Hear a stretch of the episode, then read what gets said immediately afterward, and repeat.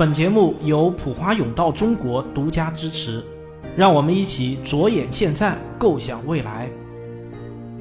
本节目由上海真爱梦想公益基金会联合出品，为了自信、从容、有尊严的未来。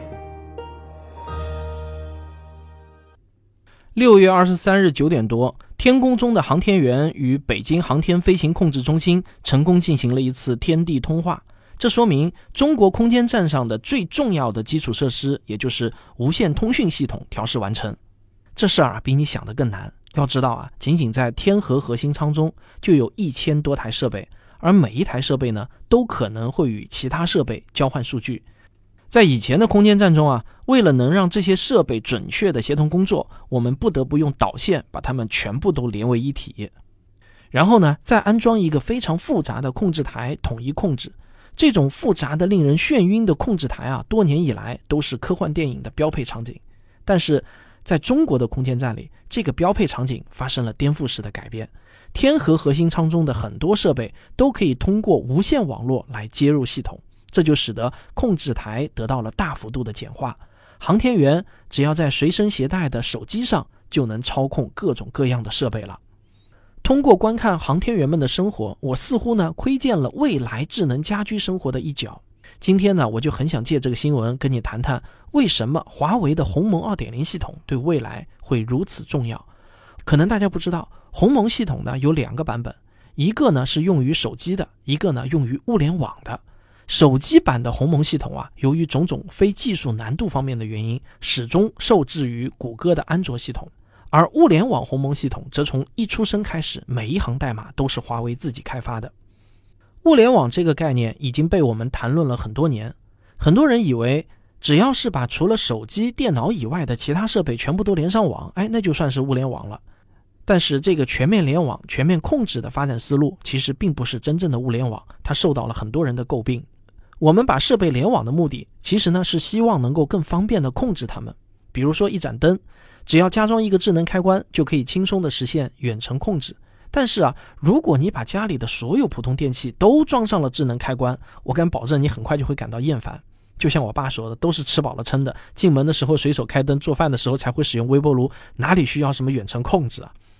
那就算是那些真正需要远程控制的设备，比如说电视和空调，用手机控制的体验啊，也比直接使用遥控器要差很多。因为用手机控制，在安装的时候，你免不了要扫码下载 App，然后是注册登录、建立连接等等一系列繁琐的操作，才能完成手机与家用电器的连接。我看很多人啊，都是图个新鲜，用几天 App，很快呢就会重新拿起遥控器。让我们觉得遥控器比手机更好用的原因很简单，就是因为遥控器它是空调的原配设备，它们之间在出厂的时候就完成了配对和互信，它们的关系呢就像是一对亲兄弟，而手机是一个外来的设备，它们就像两个从没见过面的陌生人一样，如果想要在一起做事情啊，就必须先签订一个复杂的合作协议，这样的连接肯定会比遥控器与空调的关系脆弱得多。而华为的鸿蒙2.0要解决的就是这个痛点。华为提出的解决方案是这样：任何一个装上了鸿蒙的智能设备，只需要与手机轻轻一碰，就能成功的建立连接，其他的什么都不用做。这个背后的原理是这样啊：两个设备相碰，他们会同时收到一个大小相等、方向相反的振动信息，于是呢，这两个设备就算是认清成功了。这绝对是一个巧妙的设计。如果说用手指在触屏上点击和滑动，它开启了无线互联网的时代，那么把两个设备轻轻一碰就建立连接，很可能就是那把开启物联网时代的钥匙。未来我们可以用搭载着鸿蒙系统的手机去触碰周围所有的设备，然后就可以轻松的与这些设备建立连接，实现我们想要的远程控制。但我们可能很快呢就会遇到新的麻烦，那就是设备实在是太多了，管不过来。根据中国互联网信息中心在二零二一年二月发布的报告，我国目前联网的手机数量是十亿个，联网的其他设备数量呢是七十亿个，一比七的关系。而思科公司的前首席执行官约翰钱伯斯曾经做出过一个预测，他说到二零二四年将会有至少五千亿个设备接入互联网。当联网的设备总数远远超过了上网人数的时候，其实就等于我们彻底失去了直接控制它们的可能性。你想想看，如果你家里的菜刀、碗筷，甚至一双拖鞋都能联网的时候，你面对着这上百个智能设备，你还会提起直接管理他们的欲望吗？有人可能会说啊，智能音箱是未来智能家居的管理入口。我对这个观点呢不敢苟同。使用过智能音箱的人对我下面描述的场景啊，可能不会感到陌生。早晨六点，小张的智能音箱中传来一个温柔的女声：“早晨好，主人，现在是清晨六点整。根据您的日程，您今天早晨九点有一个重要的会议要参加，您需要早点起床。”小张翻了个身，吩咐说：“啊，十分钟之后再叫我。”智能音箱礼貌的回应。好的，主人，我已经为您设定好六点十一分的闹钟，您可以利用这段时间听听今天的新闻。请问您需要听新闻吗？小张呢？这时候已经被唠叨的没有睡意了，他无奈的回答：“不需要。”另外，把刚才的闹钟取消吧。智能音箱马上就回答道：“好的，主人，六点十一分的闹钟已经为您取消。”小张下床，朝着卫生间走过去。他吩咐智能音箱说：“开灯。”结果智能音箱回答说：“好的，主人，请问您要开哪一个灯呢？”小张嘀咕了一声“弱智”，然后随手就打开了卫生间的灯。这个智能音箱啊，就追问道：“抱歉，我的清单中没有弱智这盏灯，你想打开哪一个灯呢？”小张忍不住就怼了一句：“闭嘴！”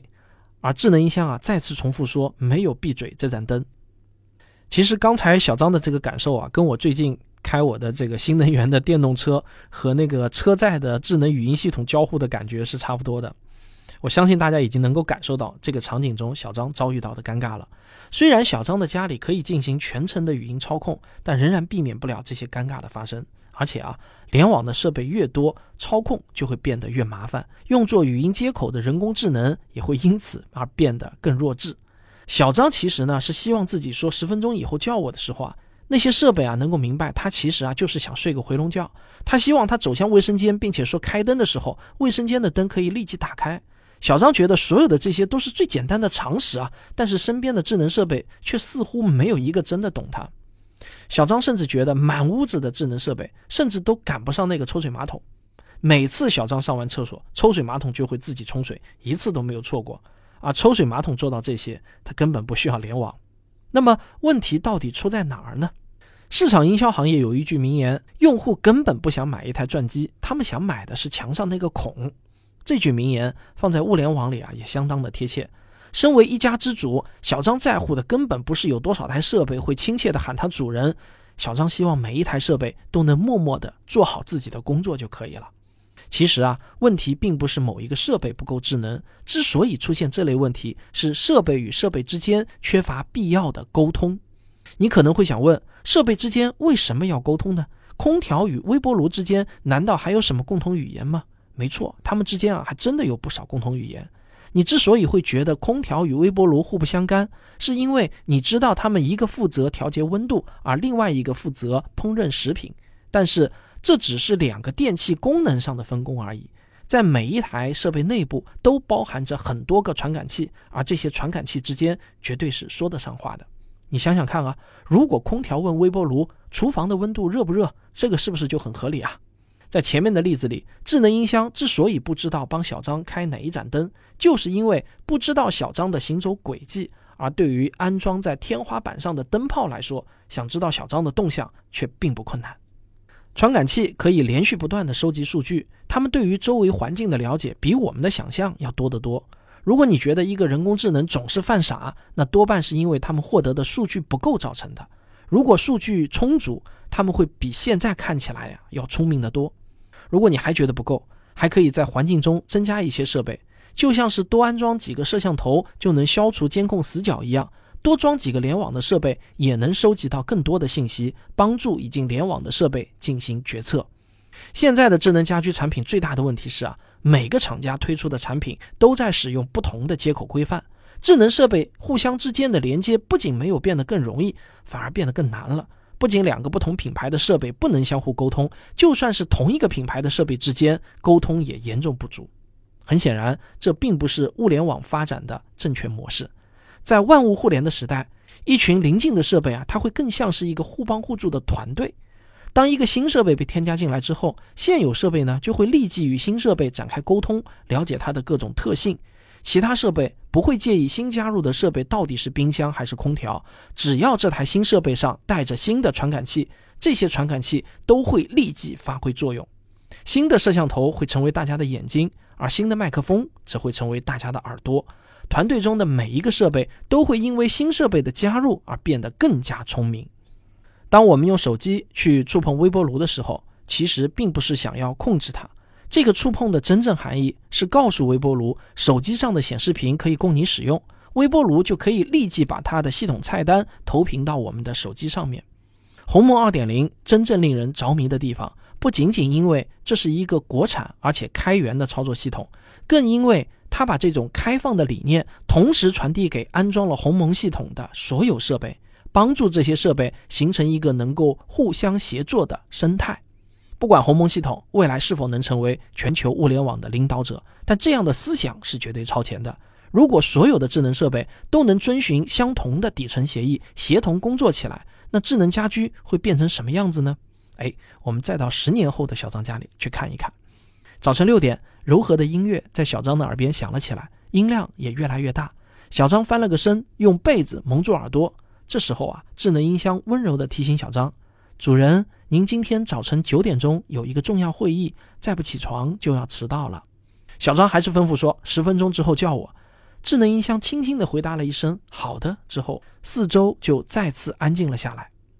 十分钟之后，唤醒音乐再次响起，小张嘟哝的再次吩咐：“让我再睡十分钟。”但是智能音箱在重新评估了当天的时间安排之后，没有再给小张继续睡懒觉的机会。随着音乐声音的加大，小张的枕头也开始轻轻摇晃，遮光窗帘也随之缓缓拉开。小张翻身起床，朝着卫生间走去。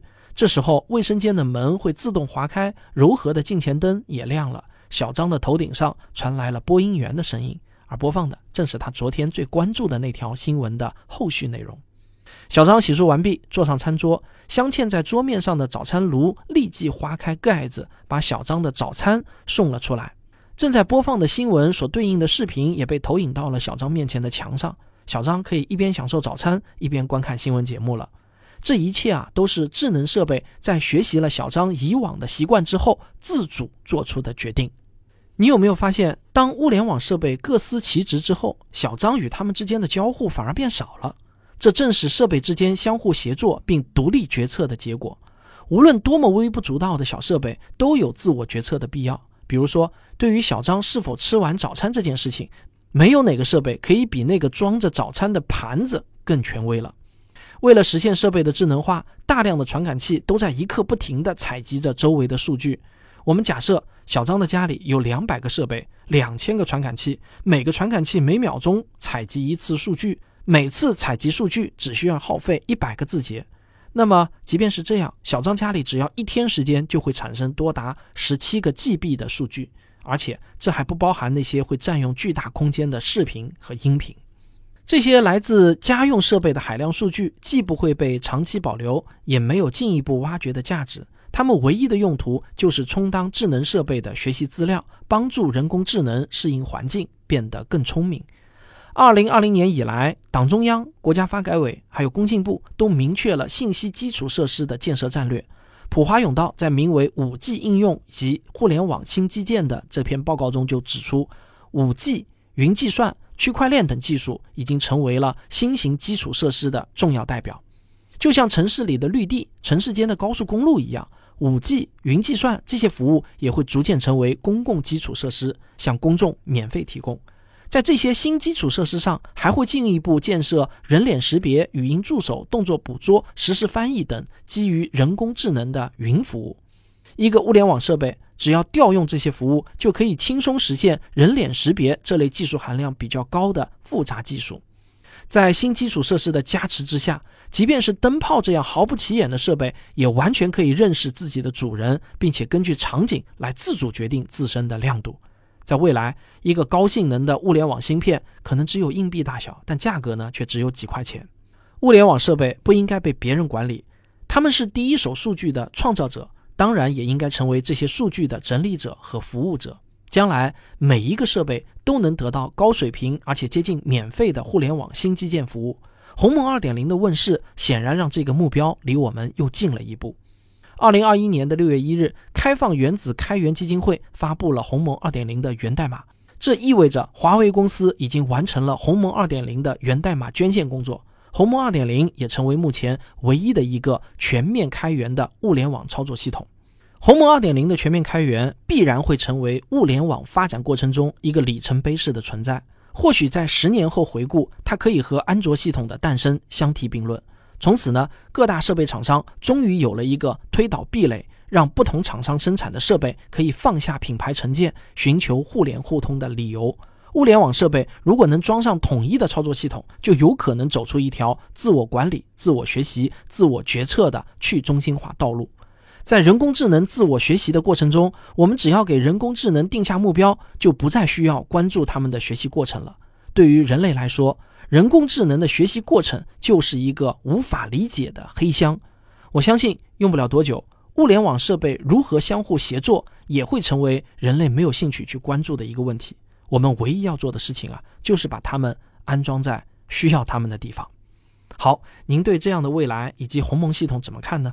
欢迎您把您的看法写在留言区，我们共同探讨。